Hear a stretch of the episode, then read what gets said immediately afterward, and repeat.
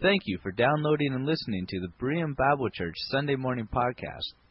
Berean Bible Church is located in Shoreline, Washington, morning worship at 11, and many more events throughout the week. For more information, please visit our website at www.bereanshoreline.org. We just have sung together a song about preparing our hearts uh, to receive God's Word as we serve Him. And that's perfectly fitting as we open our Bibles this morning to Nehemiah chapter 5. I know you've been reading along with us throughout the week. And uh, Nehemiah chapter 5, I asked you to read before the service this week. And next week will be our missions conference. But the week after that, if you take time to read Nehemiah chapter 6, and we will be continuing our study in the book of Nehemiah.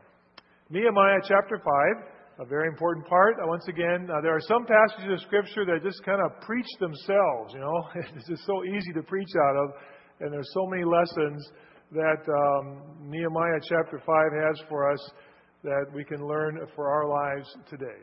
Let's pray. Heavenly Father, as we open your word, we do pray, as we have just sung together, that our hearts would be open to your word and that we are willing to have you speak to us through your word today. We never take for granted the freedom we have to come, to open your word, to preach it, to teach it. Uh, and Lord, for this we are grateful today. And so we give this time to you now as an act of worship. In Christ's name we pray. Amen. Nehemiah chapter 5 is a very uh, sort of another crisis point in this story as we have been uh, following the rebuilding of the walls of Jerusalem, as Nehemiah has come back from Persia, and he has come back with the king's permission to rebuild the walls because the, the, the building project to rebuild the temple has come to a stop because they are at the mercy of their surrounding uh, enemies because the walls are broken down. And so, as we remember in chapter 1, his brothers came and reported to him when he asked, How is it going in Jerusalem and Judea, and they told him how things had come to a stop, what a desperate uh, state they were in. He received permission from the king when he boldly went to him finally, when he was given the opportunity and asked for permission to go. The king sends him back with authority, with resources, with protection. He goes back and he uh, surveys the situation. He gathers the people and they begin to rebuild the walls. Last week we looked at the opposition they faced from the surrounding people around them on all sides, uh, from Philistia to, uh, to, to, Syria to Lebanon to the, to the east to Ammon uh, to the south to Arabia, from the opposition from all sides that they are receiving to, against this building harassments, threats, intimidation, fear to stop this building project. As we ended chapter 4, we saw that the, the project continued, and Nehemiah continued to lead the people with this project. Chapter 5 today, and let's just read together, first of all. I'd like to ask my lovely assistant, Gary Hanson, to go get me a glass of water. you must have drank the water that I had up here eight weeks ago. You know, it's. Thank you, Gary. Um, I don't usually have to have that, but I can use a little water today. Chapter 5, verse 1. Now the men and their wives raised a great outcry against their Jewish brothers. Some were saying, We and our sons and daughters are numerous. In order for us to eat and stay alive, we must get grain. Others were saying, We are mortgaging our fields, our vineyards, and our homes to get grain during the famine. Still others were saying, We have had to borrow money to pay the king's tax on our fields and vineyards although we are of the same flesh and blood as our countrymen. And though our sons are as good as theirs, yet we have had to subject our sons and daughters to slavery. Some of our daughters have already been enslaved, but we are powerless because our fields and our vineyards belong to others. there's a um, there's a uh, famous quotation from a comic strip, uh, Pogo, that uh, goes like this. Excuse me. Come on, Gary, hurry up. we have met the enemy, and we is us. Okay, I'm not sure if that's proper English or not. Trainer, are you here? I'm not sure if that's proper or not. Uh, we have met the enemy, and we is us. How far is that water? he does know where the fountain is. I think here he comes. this door's locked. No, door's not locked. All right, let's give Gary a hand for. Uh... Thank you, Gary. I'll do the same for you someday. all right, there we go. Good. That's all we needed. What's in this water anyway? we have met the enemy and we is us. We're not sure if that really originated with the author of that comic strip, but I think you see what's going on here. They have now faced a situation where the problems are from within. We see here um, three groups of people who are having trouble. And you notice that it says their wives also were part of this outcry. Now, the men have come to the city to rebuild the walls. And while they are there, they've been asked to stay there to protect the walls, we saw last week. This is an agricultural community. So that means that uh, the farming aspect of their lives is suffering. And no one is there to bring in the crops, to do the work, because most of them are at the city. That's why I didn't want to cough. Sorry about that. Uh, most of them are at the city uh, doing the work. And so finally it hits a crisis point, and they come and there's an outcry. And group number one says this in verse 2 We and our sons and daughters are numerous. In order for us to eat, we must have grain. This particular group probably are not land owners, they are probably workers and tenants. And they have no option. They have to work to, to get grain to eat. They're working on the building, and they have no, they have no way to, to get their grain to eat. And so they're starving. And so group number one says, you know, we are desperate. We, we have nothing to eat. We can't work. We can't bring in the crops. We have nothing to eat. Group number two, in verse 3, others, you notice, others were saying, we are mortgaging our fields, our vineyards, and our homes to get grain during the famine. This particular group are probably land owners, obviously, because they are able to sell or mortgage their homes, take out a you know a uh, line of credit against their property, and are able to get this money. But as they're doing so, their homes are in jeopardy, and they're probably in jeopardy of foreclosure. They have had to borrow money to get food because of the crisis, the financial crisis. Third, the last group in verse 4 says, Still others were saying, We have had to borrow money to pay the king's tax on our fields and vineyards. And we're the same flesh and blood as our countrymen. Our sons are as good as theirs. Yeah, we uh, had to subject our sons and daughters basically to slavery or to indentured servanthood, we might say.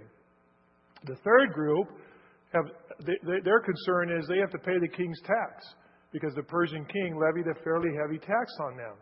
And so we have these three groups who all of a sudden are crying out against Nehemiah and saying, We're in a financial crisis.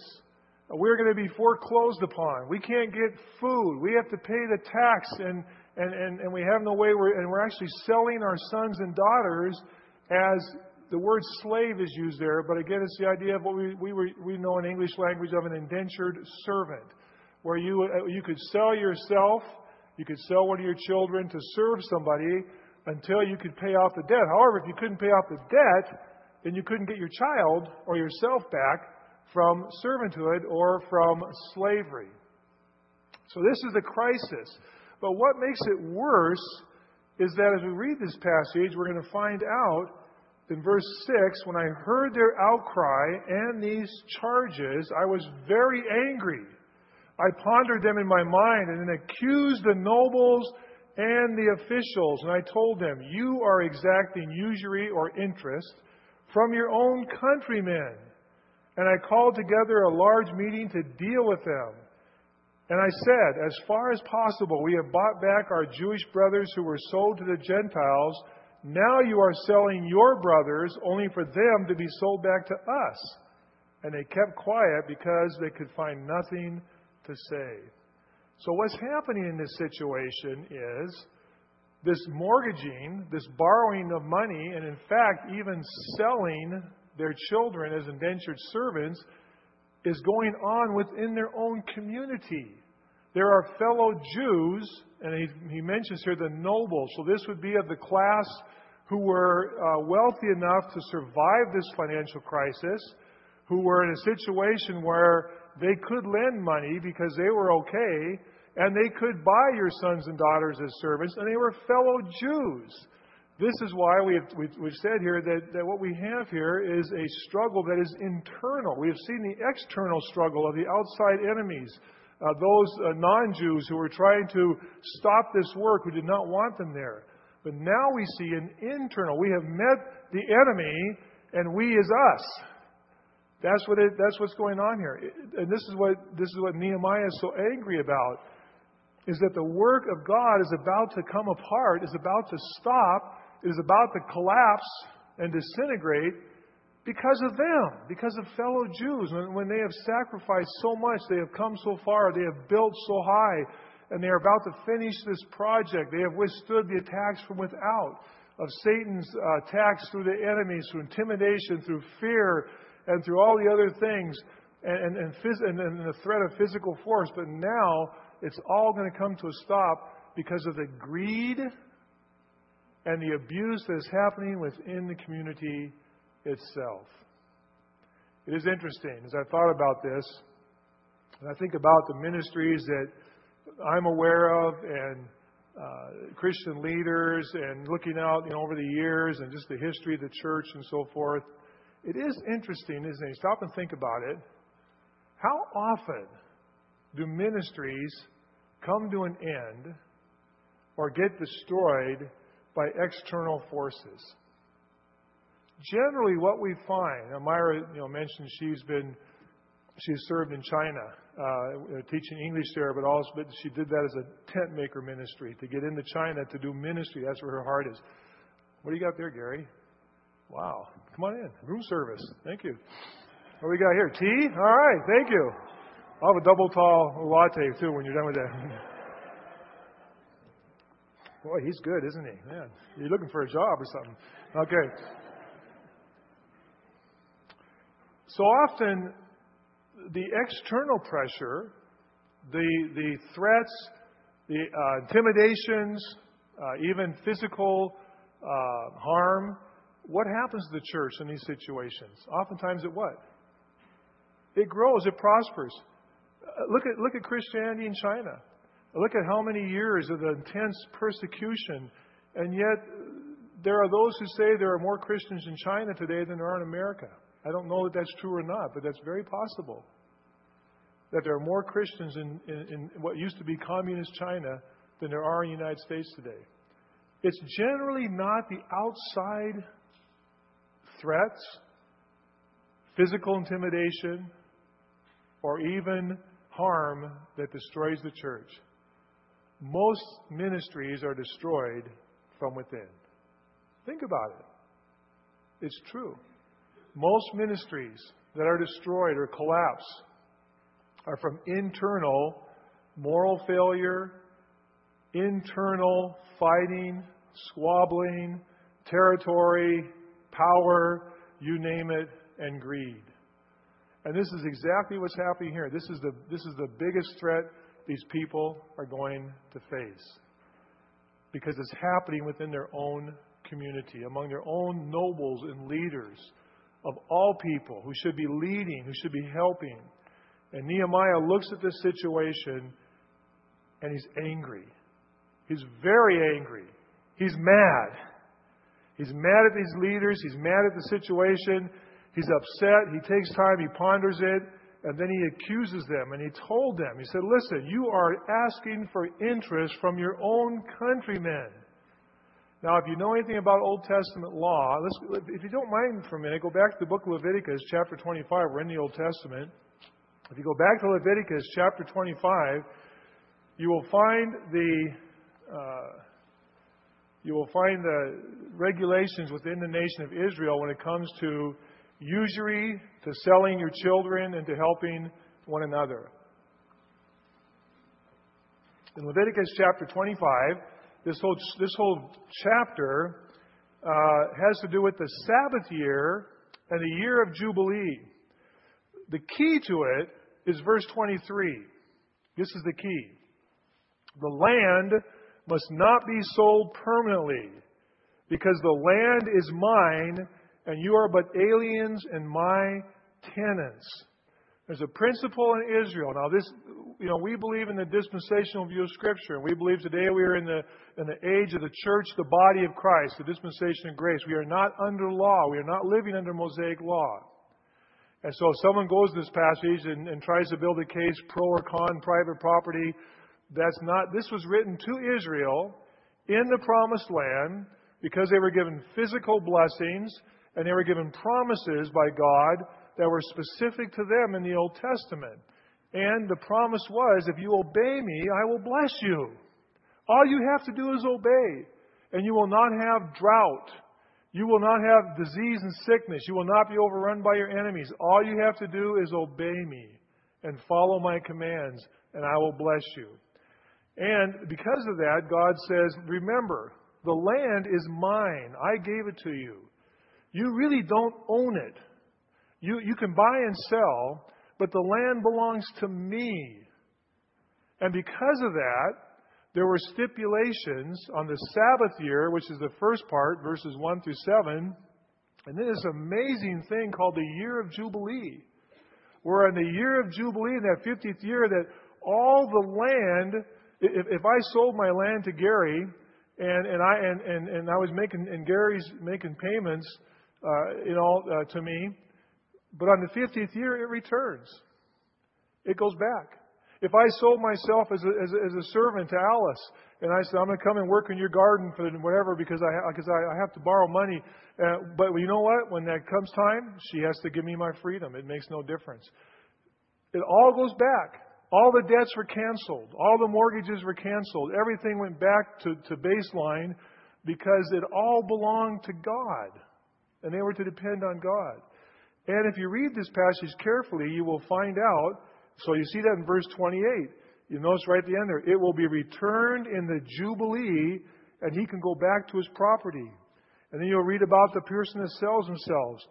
But if, if you notice here, he also says, let's read verse 35. If one of your countrymen becomes poor, if one of your fellow Jews become poor and is unable to support himself among you, help him as you would an alien or temporary resident, so he can continue to live among you. Do not take interest of any kind from him.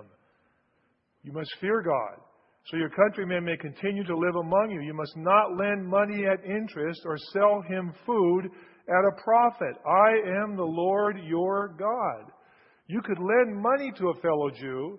You could take surety. You could take a pledge. For example, if if if uh, if I did if I did if I did lend my um, if if Ellen lent me money, my guarantee that I'm going to pay her back would be my coat, for example, my cloak, and I would give her my cloak as my guarantee. Ellen, I'm going to pay you this money back. Here's here's my guarantee. Here's my assurance. However, if I'm poor and this is the only coat that I own, at nighttime she had to give it back to me to sleep in. And in the morning I would give it back to Ellen because the poor had no other recourse. And this was all built into the, to the, to the Jewish law to help one another. They were not to charge interest. They were to treat each other well. And you see here, I think the, the, the heart of this is if your countryman becomes poor, help him as you would anybody else. You know, when they when they when they when they harvested their fields, they had to leave the corners unharvested so anybody could come and glean themselves. Remember the story of Ruth the Moabitess, who was doing that. It's exactly what she was doing. So this is the heart of the, of the, of the, of the understanding that Jews were to live about. Chapter 5 of Nehemiah. Nehemiah charges them and says, You're lending at interest to your own countrymen. You know that's against the law. Selling yourself as a hired servant was not against the law. Jews could do this within the Jewish community. They could sell themselves as servants. One of the sad things about this is when in verse 5, where it says, Some of our daughters have already been enslaved. The word enslaved there uh, in the story of Esther has sexual overtones. And, uh, and many of the commentators, the Hebrew experts, suggest this means that maybe these females were being sold to gratify the sensual lusts of the owners, maybe a forced marriage type. That's how bad it was within the community itself of Israel. This is what's going on. The building has stopped. Everything's about to fall apart because of this abuse and this greed that's going on within the community. Nehemiah confronts it. Nehemiah ponders it, thinks about it, and you notice what he does? He calls an assembly. He calls them together in, in the public, a large meeting. And look how he deals with this. Verse 8 we read, he says, As far as possible, we have bought our Jewish brothers who were sold to the Gentiles. So here we've been spending money buying back our fellow Jews from Gentiles, Jews who had sold themselves into servitude, and now here you're doing it to yourselves. He said, well, you know, what are we thinking? What are you, what are you doing? Give back to them immediately in verse 11. If he says, stop taking interest, stop doing this, stop taking interest from fellow Jews.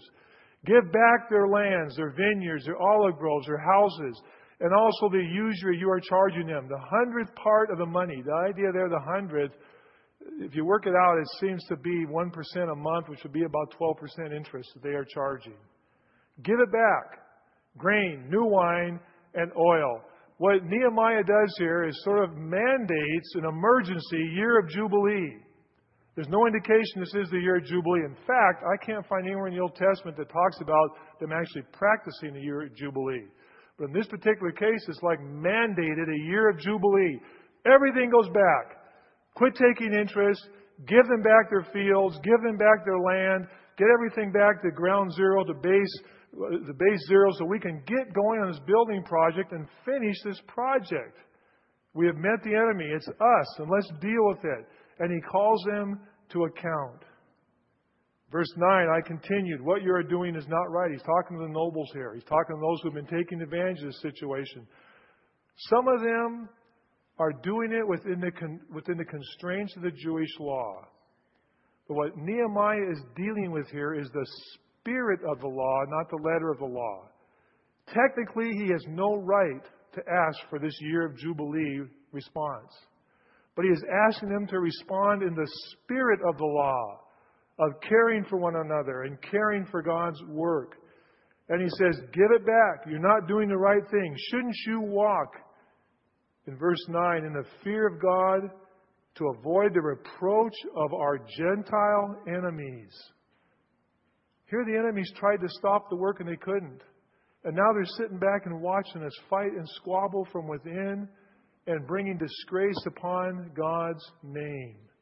And then look what he says, verse 10. I and my brothers and my men are also lending the people money and grain. He doesn't say they're, they're charging interest, but he admits that his family, Nehemiah's family, may have been part of the nobles and he may have even been drawn. Maybe he didn't even know. He's busy doing the project. Maybe someone's managing his finances, which would not be unusual. And he finds out his own family and his own finances are involved in this, and he admits this. Don't you like leaders like that? Don't you like leaders who admit when they make a mistake and just tell it like it is? And Nehemiah stands up and he says, We've been doing this too. Let the exacting of usury stop. Give back to them immediately their fields, their vineyards, their olive groves, their houses, and also the usury you are charging, the hundredth part of the money, grain, wine, oil. Look at their response. This is unusual. I mean, they have to respond now. And the people respond, We will give it back. And they said, We will not demand anything more from them. We will do as you say. This is a real watershed, friends. The people could have responded any number of ways. But these nobles and leaders are convicted. Nehemiah's own honesty and integrity as he admits what his family is doing. He says, We have to stop this.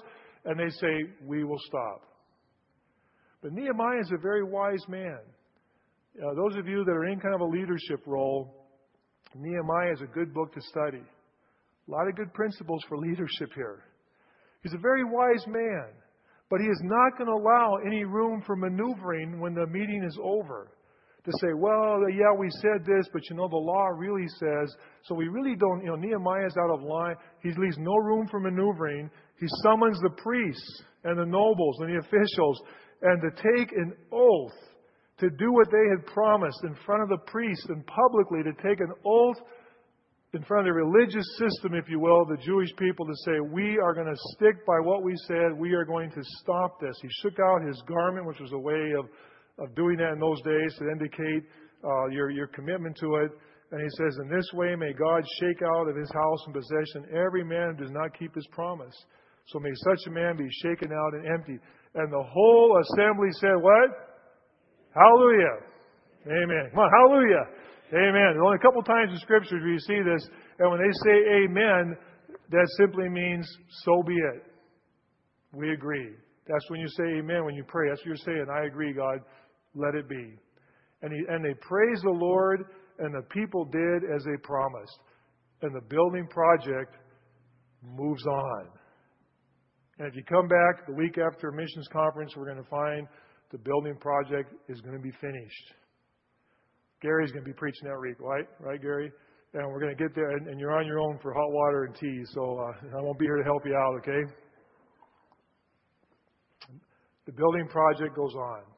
You read the rest of this chapter, and you'll, and, and you'll find out there's some detail here about Nehemiah's um, uh, table. You know, you think you entertain.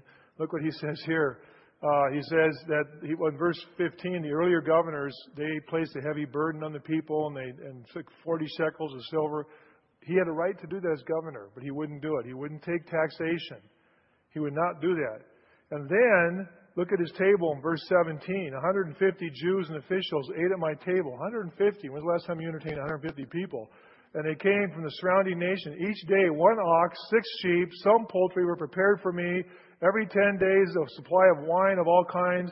In spite of this, I never demanded the food allotted to the governor. What Nehemiah is saying here, it was, it was expected of governors and nobles to entertain like that. You see it in the Old Testament. That's, just, that's what they had to do. Nehemiah really needed to do this. He needed to feed 150 people all the time at his, at his courthouse table.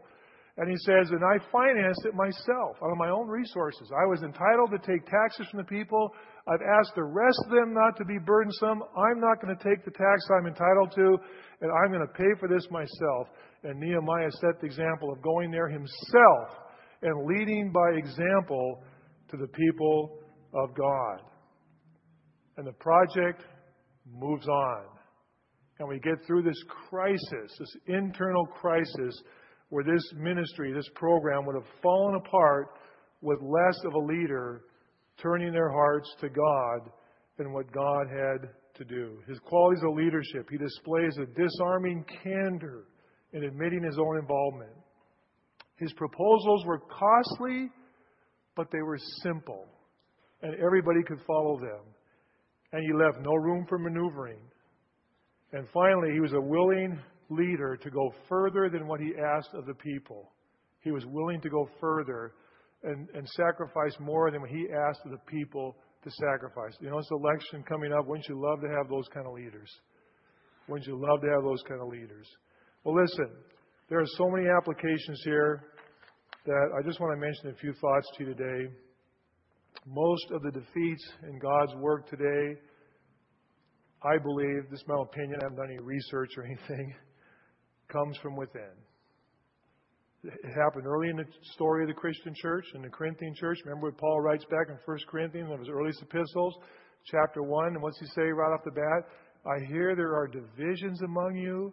I hear you, I, I've left. He spent 18 months there training that church and training the leaders and building it up. He leaves and he says, writes back and he says, I, I, as soon as I left, I found out you've divided up into groups. Some of you say, we're, we're Apollos. Some say we're from Peter. Some say we're from Paul. Some say we're from Jesus. And you've divided up into groups and you're polarizing. And Paul says, Who is Paul? Who is Peter? Who are Apollos? We're servants. It's God who's the one that we are to worship. The Lord Jesus Christ is our master. We might plant, someone else might water, but God gives the increase. You don't take the in- if it just so happens that your group sees the fruition and the growth, you don't take credit for it because that group over there planted the seed. And somebody else watered it. This happens all the time. It happened in your life. Many of you here that have come to know Christ as Savior, maybe as adults, you look back, or as young people, you look back over your lives and you see where the Word was planted, where the Word was watered, and someone else helped bring fruition. But God is the one who saved you. God brought salvation. This happened early in the church. In Galatians, in chapter 5 and verse 15, another early epistle. Paul says this. This, this, is, this is amazing. Written to the churches at Galatia, early on in the gospel story, and he says this. Galatians 5:15 If you keep on biting and devouring each other, watch out, you will be destroyed by each other. If you keep eating up each other, these people in Galatia, they were fighting in their churches. There was doctrinal discord. It says if you keep biting and eating and, and fighting, watch out. You're going to destroy each other. Not that you're going to be destroyed from without, but you're going to be destroyed from within because you are not keeping unity within the body. You are not seeking what God wants for you to have. Here's some lessons for us, real quickly, as you take home with you today. Nehemiah is so full of practical application lessons. Like I said, it, it preaches itself. First one I want you to take home with you is chapter 5 and verse 6 and 7. Nehemiah hears this outcry. He hears these charges. What it says? I was very angry. And if this were me and possibly you, it might say, I was very angry and I went and I yelled at them. What's it say? I was very angry and I, what? Pondered them. Uh, it literally in the, in, the, in the Hebrew is, I took counsel with myself. And this is a, a little bit of advice for me and for you today. There is a good chance that maybe this week you might get upset or angry with someone, with an email, with a statement, with a friend, with a relative, with a neighbor, or a coworker. And lesson number one is let's be like Nehemiah and let's think before we speak. Huh? How many times have you regretted that you took time and thought about your response before you gave it? How many times have you regretted opening your mouth or writing off that email or posting that social network statement or the tweet and then thought about it and said, nah, I should have given a little more thought to that because now it's out there.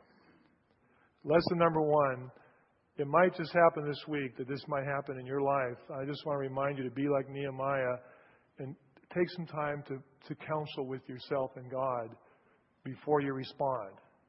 You can still respond in anger. You can still respond, uh, uh, you know, to an angry situation. You can still respond with firmness. You can still uh, hold the line and do what's right. But it never hurts to think about it a few minutes before you respond. Okay? Secondly, a lesson for us today. We are a brotherhood. The heart of this passage here is that Nehemiah accuses them of doing this to their own brothers. The Jewish community was a brotherhood. Now, today, uh, we understand that when the word brothers is used here, as it is in the epistles, 22 times in the Thessalonian epistles, Paul uses the term brothers. 22 times in those short epistles. Brothers, we do not want you to be ignorant about those, these things, about those who have fallen asleep, so that you sorrow, but not as others. We don't want you to be brothers. Greet the brothers. Brothers, I ask you this. Read Paul's letters, read the Thessalonian epistles, and you'll see how many times he uses the term brothers and brotherhood. We are, the church is a brotherhood. Now, we understand today when I say that, just as they understood in those days, that's also a sisterhood. Okay? It is not just men. That's why some of the newer translations choose to use brothers and sisters, because everybody knew when Paul wrote this, everybody knew when Nehemiah wrote this, he was talking to the community. It's just a little cumbersome for me to say we're a brotherhood and sisterhood, okay? So you know what I mean when I say that, right? We are a brotherhood. We are a family. God's people today, just like the Jews in this situation, God's people are always, His called out assembly, His called out people, or the church are always a family. We are a brotherhood. And we should treat each other that way. We should help one another. Romans chapter 12 and verse 13. Share with God's people who are in need. Practice hospitality. Hebrews 13:16. Do not forget to do good and to share with others, for with, with such sacrifices God is pleased. Paul says in Galatians, do good to all people, especially those of the household of faith. We are a brotherhood. And we are a international brotherhood. Myra has come today and shared the ministry in Cambodia. These are our brothers and sisters. The missionaries that will be representing the fields that will come to us this next week, we are a brotherhood. We help one another. You remember as we studied Acts together, and we saw that, that that, that Paul collected money from the various churches to take to the poor saints in Judea, people they had never met. But they were doing this because they were brothers and sisters in Christ. And brothers and sisters should treat each other like family. This is why you know, God has blessed us in America. God has blessed us with resources that we were able to help overseas. This, this Team Cambodia concept where they were trying to raise 80% of their funds from America and 20% from the Philippines. It, it, you know, it is hard. We support works all over this world that God has called us to partner with because we are brothers and we should be helping one another. We are a brotherhood. And finally, a lesson you can take home with you the unity of God's people What's really at stake here is God's name. Do you catch that what Nehemiah said? He said, We are becoming a disgrace to our God, to these surrounding people, because they are watching us take advantage and cheat each other and squabble and fight. And it brings disgrace upon God's name.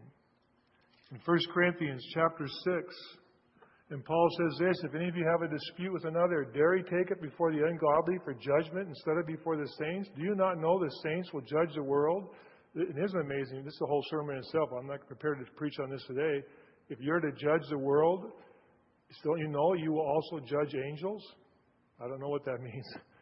How much more the things of this life? Therefore, if you have disputes about such matters, appoint as judges even men of little account in the church. I say this to shame you. Is it possible that there's nobody among you wise enough to judge disputes between believers, but instead one brother goes to law against another, and in this in front of unbelievers? And what Paul is telling the Corinthians, look at settle things, get along, come to some understanding. You're even going out in this new Christian work in this small city of Corinth before unbelievers and, and showing you cannot get along. It's squabbles in between already in this church lawsuits and disputes within this church already. Paul says, Don't you realize that God's name is at stake here? Work these out. Live in unity. Be a family. Be a brotherhood. As much as you have opportunity, do good to all people, especially those who belong to the family of believers.